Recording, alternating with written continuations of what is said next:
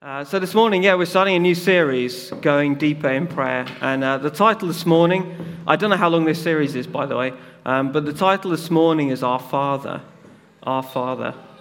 So I, I, I can only start it with a little bit of personal experience. Um, so it's a big topic.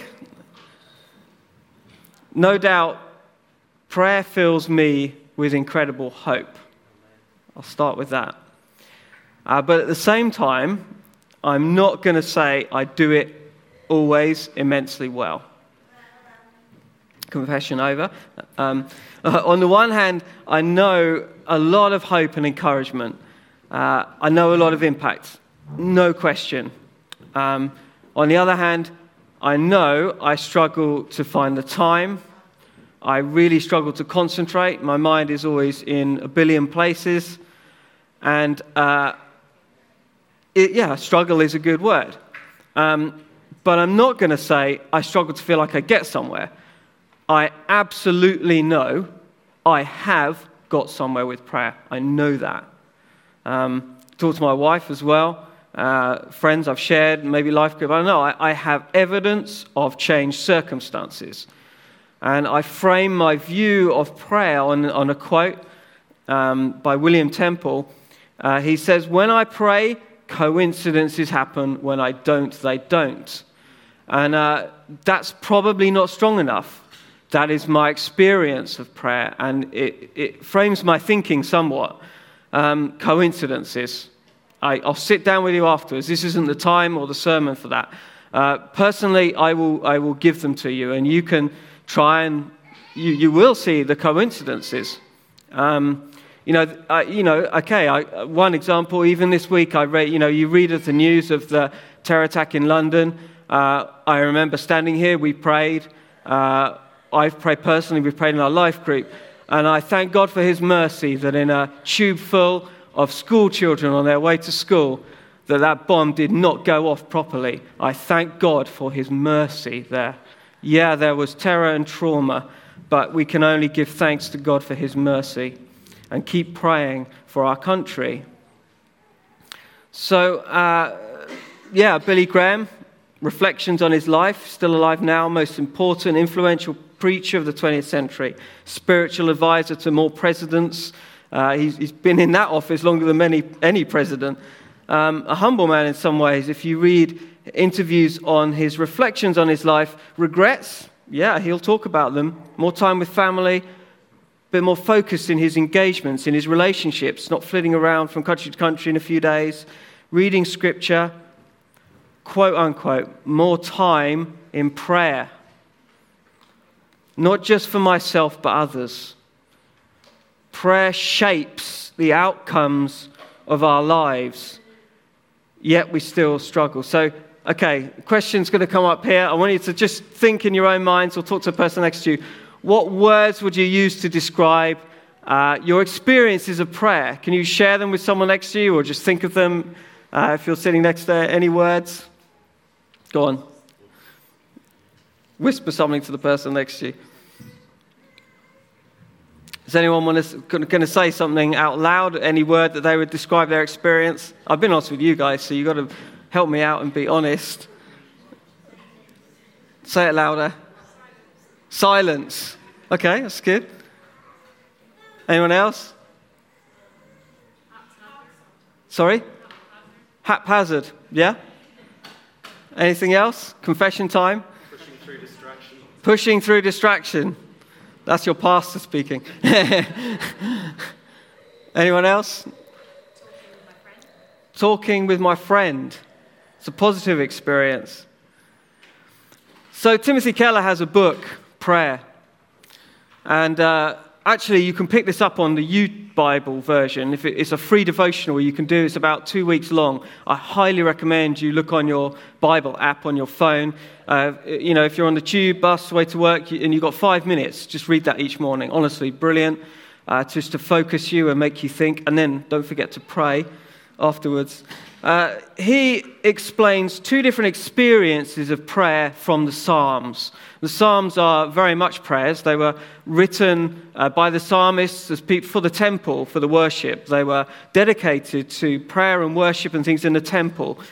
Um, so, my words, two aspects of prayer. Uh, you can find this on the Bible app and in this book Psalm 27, 63, 84, 131, 146 to 50 depict the writer full of thankfulness, moving to praise, worship for a God who not only intervenes, but gives the psalmist some sense of really deep satisfaction.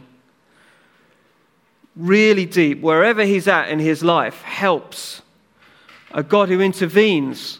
Very, very powerful when you read them to see the experience the psalmist is having. It'd be great if we had that experience every morning. On the other hand, it doesn't, it's not just one side, it's Psalm 10, 13, 39, 42, 43, 88. Full of complaint, cries for help, calls for God to stop holding back his power. Why doesn't he do something? There is no question there is a struggle there, a fight against silence. We had the word silence. There is absolutely that call into the silence. So, next question, because I'm making you do some work this morning. Uh, help me out. Uh, what word do you start your prayers with? What's the first word, or one of the most common things you would say as you start to pray? Is anyone going to dare to say that to me? Or I'll pick on someone like in class. yeah, yeah? Father. Father. 10 out of 10. Uh, okay. Anyone else? Lord, thank you. I didn't get them all. Yeah? Sorry? Okay. So I did some canvassing for you in case that you've given me great answers. Thank you. Um, I actually, uh, I did go through my, my week and kind of canvass a few people. I, I was talking to an extended family member, um, and I, I asked them, just, oh, by the way, Messiah or Jesus, they said.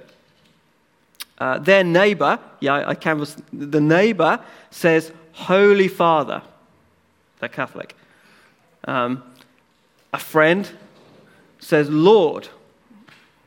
My wife said something similar. Sorry, I'm going to pick. and then, and then uh, I, was, I'd got home from work, a bit crazy. Uh, dinner's on.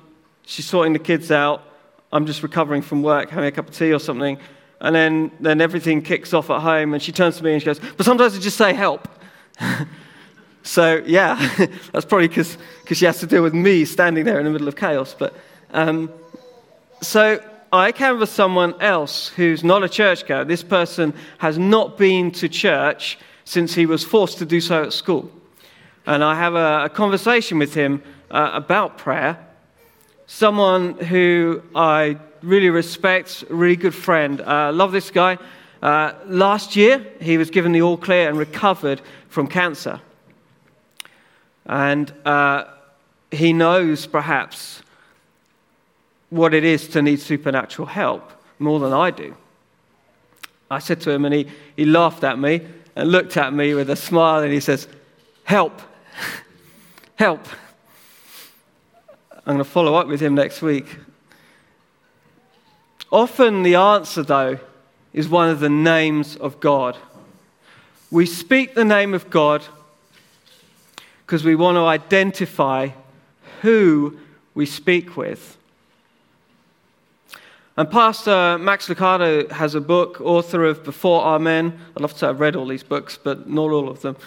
Um, the Power of a Simple Prayer, Before Amen. That's his book. He says this the, most, the, the first word you say is the most important aspect of any prayer. The first word you say is the most important aspect of any prayer. I think uh, if we talk about prayer, my experiences are very wrapped up in that. Uh, it rang very true. Uh, in the middle of a busy week and stress. Yeah, I get stressed. Um, people problems, technical problems. Maybe in the beauty of a really amazing morning run, fresh autumn morning, crisp. Uh, just great to get out. Maybe it's a walk uh, and the sun's out. Maybe a moment when I read some news on my smartphone and see distress. Maybe a time when I'm driving home from a really fun evening or been out with some friends. I just had a really great time, social. I personally find the great power in speaking the name of the Father. Speaking his name. It gives me a, a great sense of strength and encouragement. I challenge you to try it. You probably do. I hope you do. Try this week to speak his name. Just speak the name, the name you're most comfortable with. It is absolutely the simplest prayer of all, speaking his name with reverence and for me, a deep desire to connect with something far bigger than my circumstance, far bigger than this earth.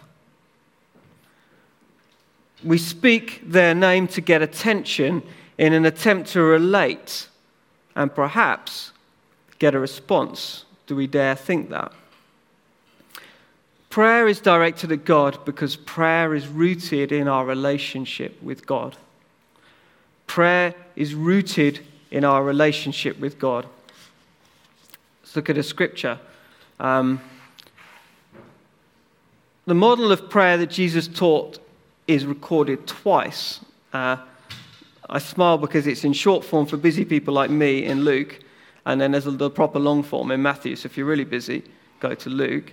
Um, I'll read from Luke and then I'll skip to, to Matthew. Luke 11, 1 and 2. One day, Jesus was praying in a certain place. When he finished, one of his disciples, disciples said to him, Lord, teach us how to pray. He said to them, When you pray, say, Father, hallowed be your name.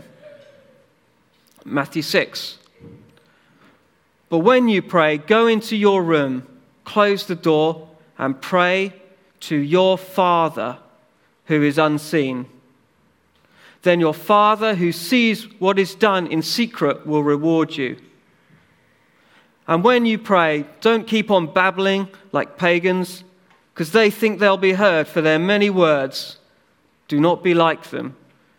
Your Father knows what you need before you ask Him.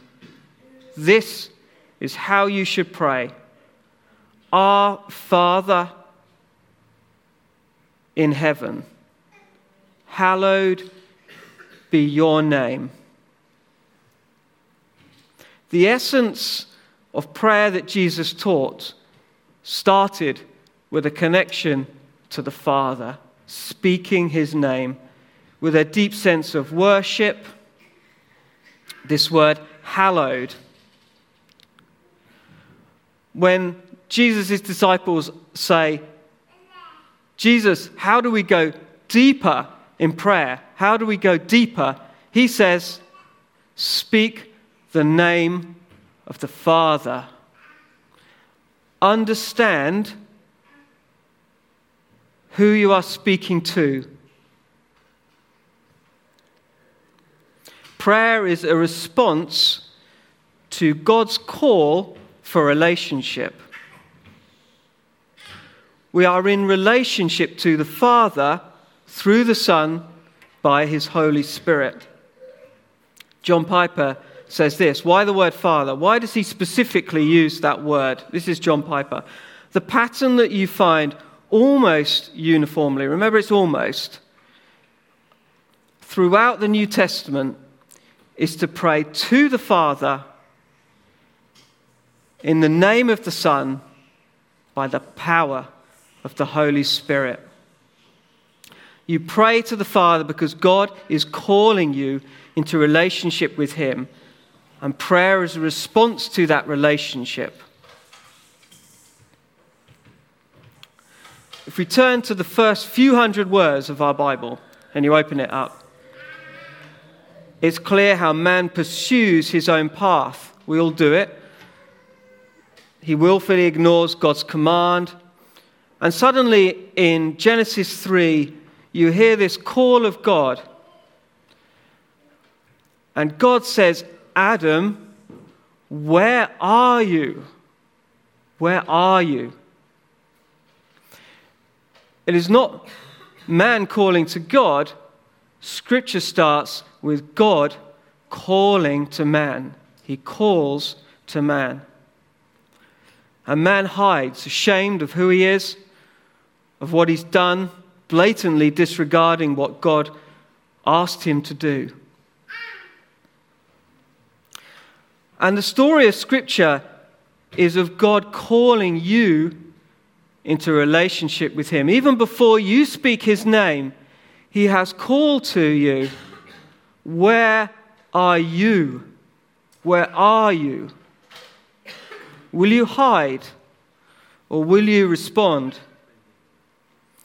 Peter Kreeft, professor of theology at Boston College, he says if other religions are the stories of man's search for God, the Bible is the story of God's search for man, God's search for you. And as you open scripture and read through Genesis, we won't do that. We don't have time. I'll pick on a small thing Abraham, Isaac, Jacob. God speaks this promise as he unveils why he's calling man. He speaks to Abraham in Genesis 12 of a renewed relationship a journey with him through the course of his life that will change Abraham's life. A journey away from what Abraham knows, to leave the city physically. And he says he is to find new promises and new blessings that will not just impact him, they will impact his family, all those around him. And the call is the strand that goes through scripture. Galatians 3:18, Paul explicitly connects that exact promise that God is calling you to a renewed relationship where you find new promises, new blessings that will impact you, impact the people around you, and impact the world. And the men of God through Genesis, these great patriarchs, become known uh, for marking their journey through life, not by the great things they do, but if you look, they mark the places in their life and the times in their life by these moments when they step aside and call to God. They hear his promise. He has called them and they call and speak back to him. It's the mark of their lives. I'll show you. Genesis 12:8. Abraham built an altar to the Lord and called on the name of the Lord. 13, 3 and 4. He went from place to place until he came to where his tent had been earlier. There, Abraham called on the name of the Lord. Genesis 18.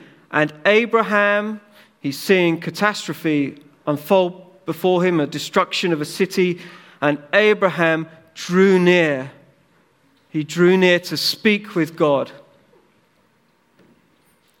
Isaac, 26 25. Isaac built an altar there and called on the name of the Lord. These men mark the moment by stepping aside and speaking with God. Jacob's interesting because Jacob doesn't do anything simply. Uh, you can read his story if you have time. He's the heir of the promise, he knows the promise, but he fights. He spends his life wrestling and trying to prevail over his circumstances, fighting them, cheating, wrestling, trying to get the promise through cheating in some cases. And ultimately, Jacob gets to a place in his life in, uh, later in Genesis, I think it's 32, and uh, he is confronted by this big tangled mess he's made where he cheats his brother uh, wrestling through all these situations, and suddenly he's in a physical place where he's confronted with his past, and he knows that this, the, the whole of his future is going to unfold tomorrow. And he stops and he takes this time to mark the moment. He doesn't know, it's out of his control by this point. It catches up with him. And uh, he has this night where he wrestles with God. Uh, it says of him, he struggled with God and with men and has overcome. He took, finally, all of what he had, all the baggage, and he dealt with God one on one. He stepped aside, he took and marked the moment. And his testimony at the end of his life was this I, have, I will build an altar to God who answered me in my day of distress and who has been with me wherever I have gone. A recognition that God was with him, that God held his complete destiny in his hands. He marked the moment and understood the revelation God had that he holds your personal destiny in his hands. And you need to connect, we need to connect to understand our destiny in the context of our relationship with God. My wife has been really good and at home, and we've been trying really hard these last few years to mark some of the moments in our lives. Uh, it's, it's a struggle, yeah. Um, in terms of practically speaking, three years ago, just under, under three years, our kids all moved school. Two years on, they moved school again. Two of them moved school. We've had lots of change. I, I know Steve spoke last week about change. And uh, the moment you lock one thing down, things happened in the last few weeks for me where something else changed. Just things always changing. Our, our destiny and practically changes course constantly. You can't control everything. Um, and we've had moments where we have marked the time by uh, stopping on the doorstep. Our son leaves for his first day of secondary school. And in a snatched moment, we stop and pray, recognizing that as his father, I can control so much of his destiny to a point. And now he leaves the house, and I don't know what's going to happen in his first day of secondary school. My daughter at college, traveling down on the train for 45 minutes or something. And I love to show to my kids that they are part of a far, far bigger picture beyond my control. And I want to introduce them to a God who has incredible plans and promises that I am constantly looking for and having to come back to, and also take them to, marking the moments in our lives where we relate to God. Matthew 7 11, such a simple verse, I hope you know it. You should. If you then, who are evil, me as a dad, I'm not always right, but I know how to give good gifts to my children. Scripture says, You know how to give good gifts to your children. How much more then will your heavenly Father give good gifts to those who love him? So much I desire the good thing for my kid that day as they walk out the door. How much more does God desire good gifts to you who ask? Prayer is a response to God's call for relationship with a Father who loves to give good gifts to those who ask. In relating to us like his promise to Abraham, he wants us to find new promises and blessings that not just impact us, but impact everyone around us. But if there's this enmity with God in Genesis 1, this gap as Adam hides and knows some distance, he is fearful. We understand, and Mike read that scripture this morning. He didn't know I was going to read it. The New Testament makes your position as you speak God's name very, very clear. You need do nothing but speak his name and receive unconditional acceptance, grace, and mercy. Absolutely unconditional. Hebrews 4:14 to 16. Therefore, since we have a great high priest who has gone through the heavens, Jesus Christ, the Son of God, let us hold firmly to the faith we profess. For we do not have a high priest who is unable to sympathize with our weakness, but we have one who has been tempted in every way, just as we are, yet was without sin. Let us then approach the throne of grace with confidence, so we may receive mercy and find grace to help us in our time of need. If we're going deeper with prayer, we need to understand that as we speak the name of the Father, we speak it based in the confidence of God's unconditional acceptance.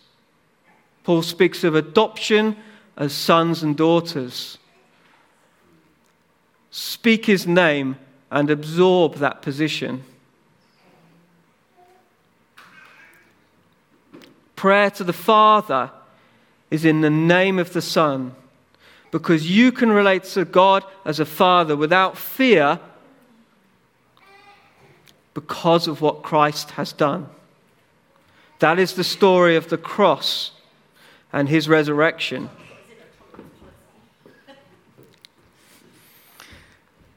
The favor and love of a heavenly Father who knows what we need before we ask Matthew 6, verse 8, and delights to give us what we need.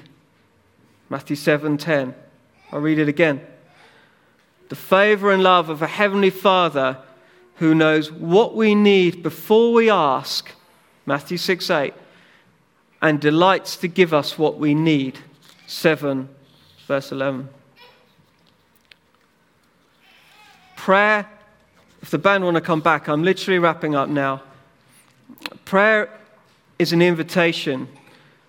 It's an invitation to a relationship with a really awesome God, an intimate God.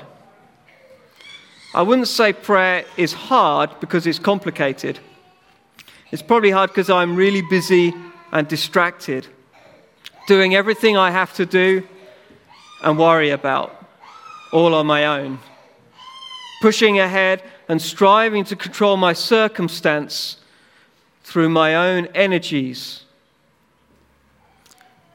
Billy Graham talks about prayer as this he says, Heaven is full of answers to prayer which no one ever bothered to ask. Heaven is full of answers to prayer for which no one bothered to ask. I don't think going deeper means we need to climb higher, a higher ladder, greater courage to dive from a higher diving board. I hope you see that there's no barrier. We've broken down any wall that separates us from diving deep into that pool of water that's on the slide backdrop. Knowing my position before God through Christ means I can directly and confidently approach God. I'm going to finish with Eugene Peterson's translation of Matthew 6. Um, it reminds us of the simplicity of prayer because we're dealing with a Father who already need, knows what we need. It says this, and, and I'll read it full in a minute. When the disciples asked Jesus the secret to unlocking prayer, deeper prayer, when the disciples asked him that question, Jesus says, Remember, it's your Father you are dealing with. So you can pray very simply. This is the message version, Eugene Peterson's translation of the message, Matthew 6. The world is full of so called prayer warriors who are prayer ignorant.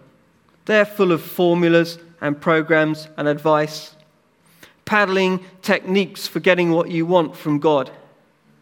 Don't fall for that nonsense. This is your Father you're dealing with, and He knows better than you what you need. With a God like this loving you, you can pray very simply, like this. And he says the Lord's Prayer.